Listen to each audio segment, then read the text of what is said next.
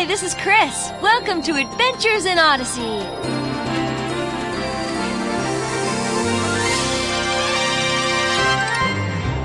Hi there. I'm John Avery Whitaker, but you can call me Whit. My friends and I are about to set off for a time of wonder and excitement. You want to come along? We'd love to have you join us for today's adventure in Odyssey. And who are you, sir? Martin Luther. He is a heretic, that's who he is. This is an incredible tragedy. Get back! The water's gonna blow! I cannot, and I won't. Philip! Philip!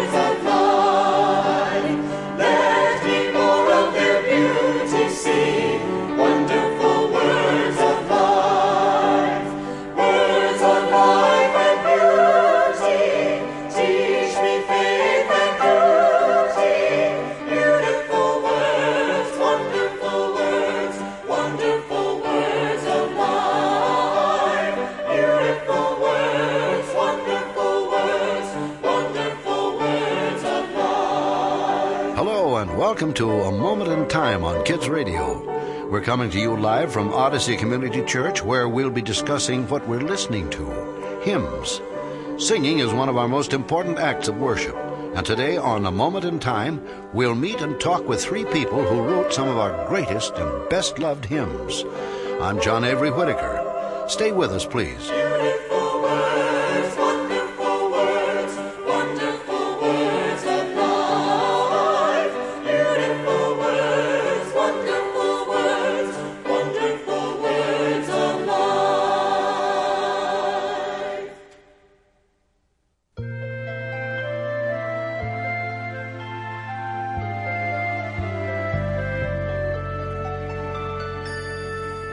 Back with A Moment in Time on Kids Radio.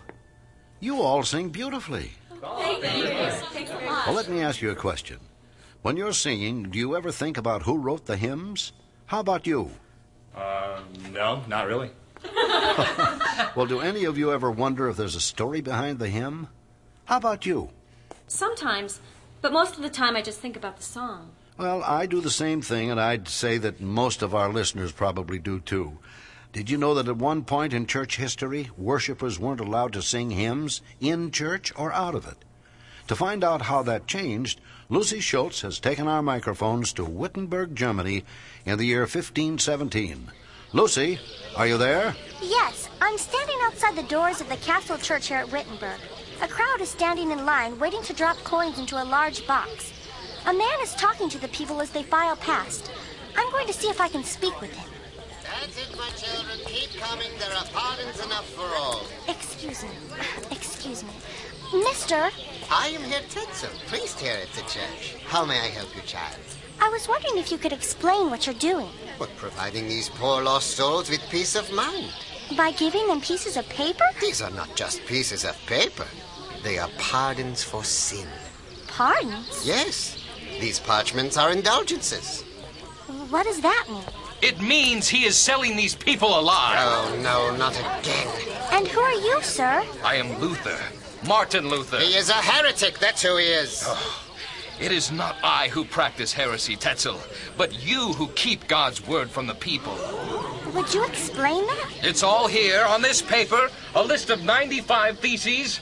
Theses? Yes, complaints against the church establishment. Oh, what kind of complaint? You have witnessed them. Greedy and corrupt officials peddling remission of sins and, and salvation like a street vendor. Street vendor? Are you selling these indulgences there, Tetzel? No. These are acts of sacrifice leading to penitence. Sacrifice? Payments, you mean? You are selling salvation. Say what you will. These papers are authorized by the church. Are they authorized by God? Certainly not in the scriptures.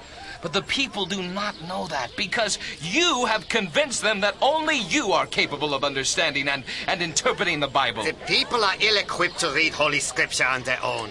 Most of them cannot read at all. And those who can cannot read the language of Scripture, Latin. Then teach the people to read and give them the Bible in their own tongue. You are mad, Luther. Ah, am I? Prove it by the scriptures.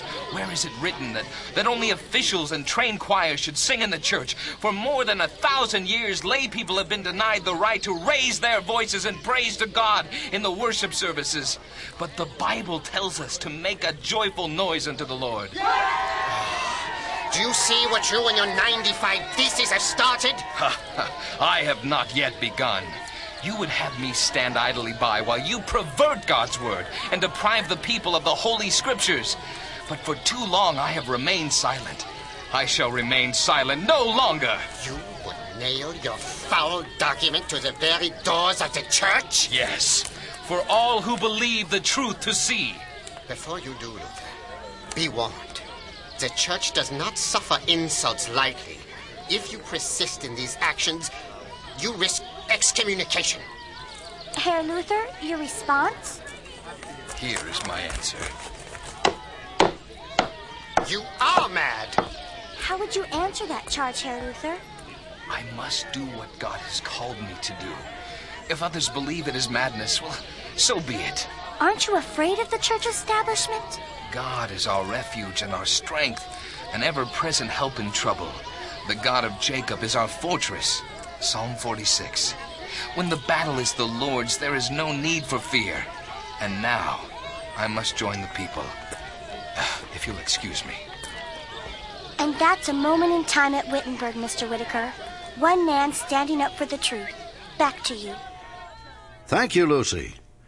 When Martin Luther nailed his 95 Theses to the Wittenberg door, he started something called the Reformation, a movement that made it possible for ordinary people to read the Bible and praise God in song. Because congregations at that time had few hymns to sing, Luther began to write them. Today, four centuries later, we still sing his most famous hymn, a hymn of strength and courage in the face of oppression, inspired by Psalm 46. A mighty fortress is our God.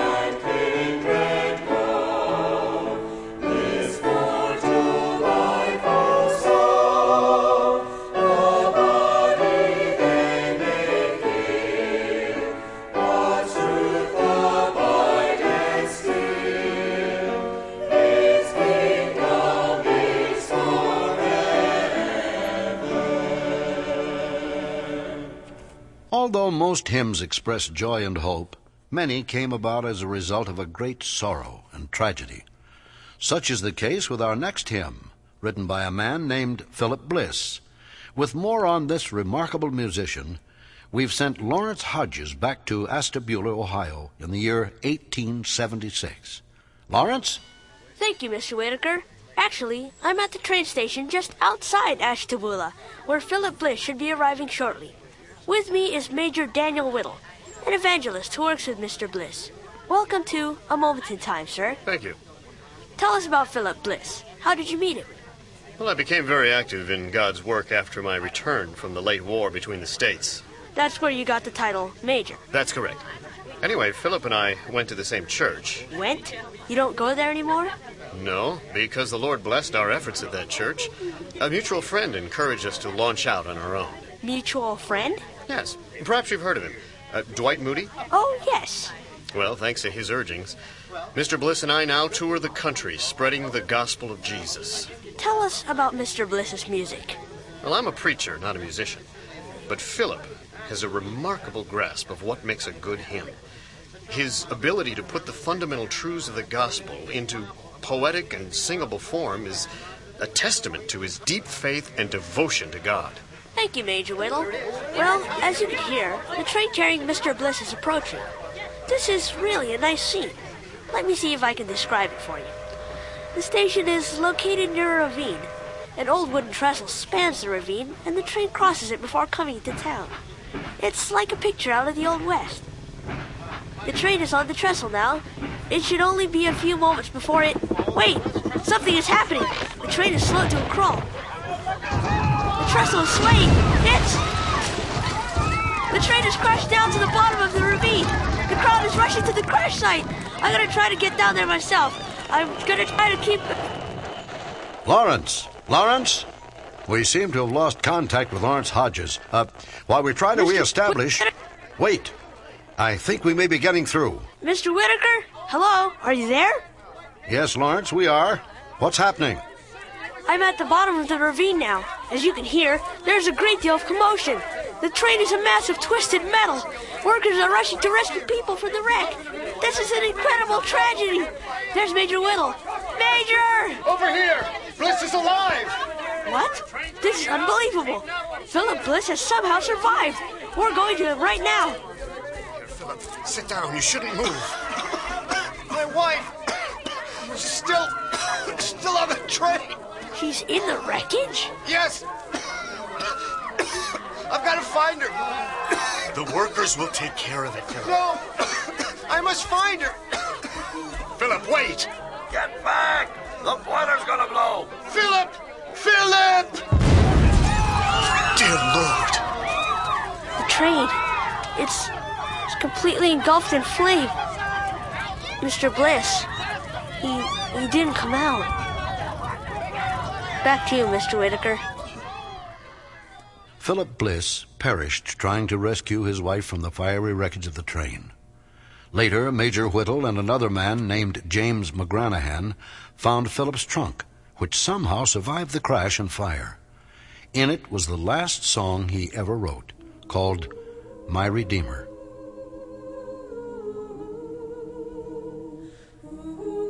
James McGranahan put music to the words, and it soon became a favorite on Major Whittle's evangelistic campaigns, and with good reason. It reminds us of the wonderful hope we have, a hope so profound that even in tragedy we can sing of our Redeemer.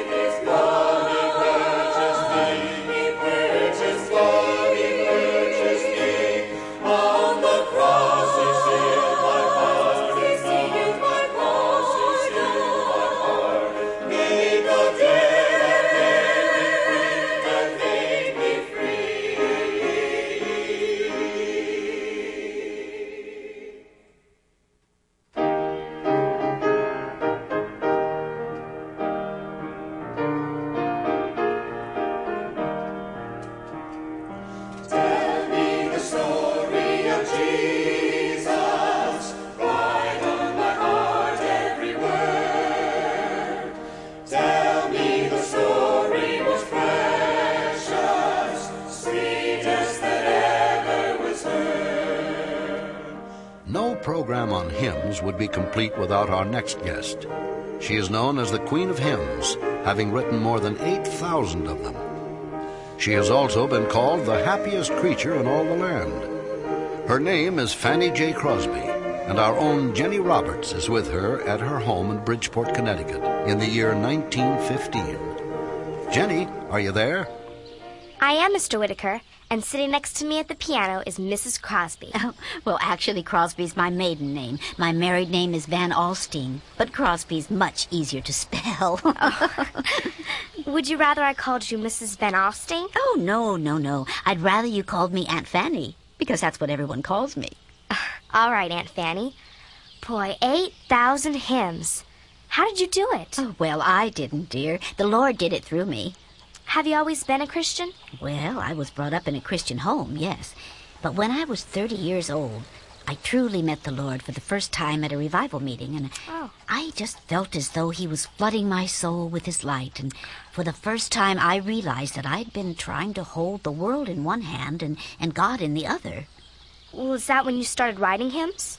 Mm, believe it or not, no. Really? No. Um, that came about 10 years later. Oh. I had had some success with writing popular music, and then one day William Bradbury, a well known church musician, said to me, Fanny, he talked this way, you know, he was very important. Don't you think it's time you used your talents for the Lord? And I realized he was right. Yeah. Your hymns are sung more than those of any other gospel writer. Mm-hmm. Have you ever stopped to think of how many people have been led to Christ through your songs? Oh, my goodness, no. Really? No, that's the Lord's business, not mine. However, I do know that people who'd never read a sermon would read a song, and that's why I put as much of the gospel as I can into my lyrics. That's great. Uh, can you tell us a little bit about the inspiration for some of those hymns? For instance, I understand there's a wonderful story behind All the Way My Savior Leads Me. Oh, my. Oh, yes. Well, well, you see, I needed five dollars, and I didn't know where I was going to get it. Hmm. So I prayed about it. And a few minutes later, a stranger appeared at my door with just the right amount. And I have no way of accounting for it except that God answered my prayer. And I just thought it was so wonderful the way the Lord leads me, so I wrote a song about it. Hmm. Well, what about Rescue the Perishing? Oh, well. Well, now, that came about during my mission work in the inner city. You see, I was speaking to a large group, and I mm-hmm. kept thinking that some poor boy must be rescued that night or not at all. And I told the crowd that if there was someone present who had wandered away from his mother's teaching, to please see me. Mm. And after the service, you know, a young man came up, and he tugged on my sleeve, and he said, Miss Crosby, did you mean me? I promised my mother I'd meet her in heaven, but as I'm living now, that, that'll be impossible. Well, we prayed together, and when we finished, you could see the light in his eyes. Ah. And he said, Now I can meet my mother, for I've found God. Those are remarkable stories. Oh, yes. You know, I look forward to seeing that young man in heaven one day. How did you get the title The Happiest Creature in All the Land? Oh, my. oh, I don't know. I, I guess I just decided a long time ago that I wasn't going to feel sorry for myself. Sorry? Mm-hmm. If you'll pardon me for saying so, you're famous and successful. What do you have to feel sorry for yourself about? Why, about my condition, of course. Oh, I apologize. I didn't know you had a condition. See, I have one of my own. I'm blind. Oh, my dear. So am I. You? Since I was six weeks old, it was due to improper medical treatment. I can't believe this. I had no idea. and neither did I. And to think all this time I've been sitting across from one of the fortunate ones and I didn't even know. Fortunate ones? That's what I call folks like us. I'm not sure I'd call us fortunate. Oh, yes, we are. You know, I once ran into a Scottish minister who rambled on and on about how sorry he was for me. And after a while, I finally told him that if at birth I had been able to make one request of God, it would have been that I should be born blind. Really? Why? Because when I get to heaven, the first face I shall see will be the Savior's. Yeah. Um, well, we're out of time. I want to thank you for talking with me today. Oh, you're welcome, dear. But listen, before you go, I have a little something special for you. Really? Yes. It's a poem I wrote when I was eight years old. Oh, what a happy soul am I, although I cannot see. I am resolved that in this world contented I will be. How many blessings I enjoy that other people don't. To weep and sigh because I'm blind? I cannot. And I won't. That was really wonderful. Thank you once again. Um, back to you, Mr. Whitaker. Thank you, Jenny. Fanny Crosby went to be with the Lord on February 12, 1915. Carved on her tombstone are the words Jesus spoke about Mary, the sister of Lazarus, after she anointed the Lord with costly perfume. The words are, She hath done what she could.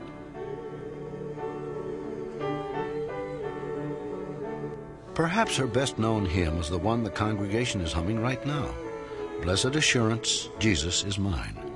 It's very appropriate, for we're certain this blind poetess is now gazing upon the face of the Savior she loved and served so well, singing his praises all the day long.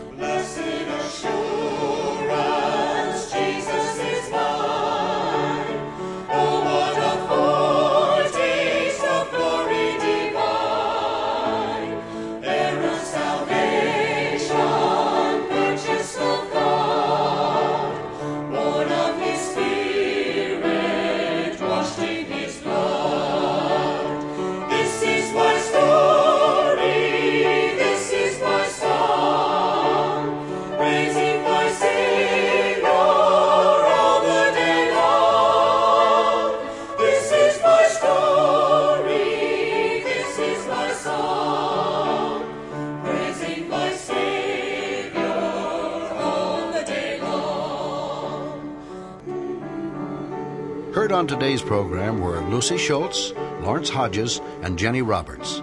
I'm John Avery Whitaker, inviting you to join us again soon for a moment in time.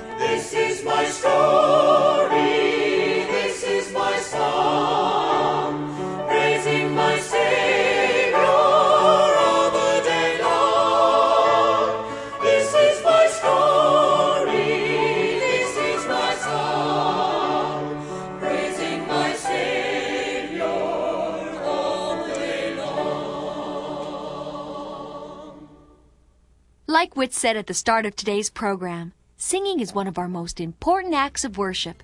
The songs we heard today were written for this one reason. And that's why when we're in church, we should do what it says in Psalm 96, verses 1 and 2.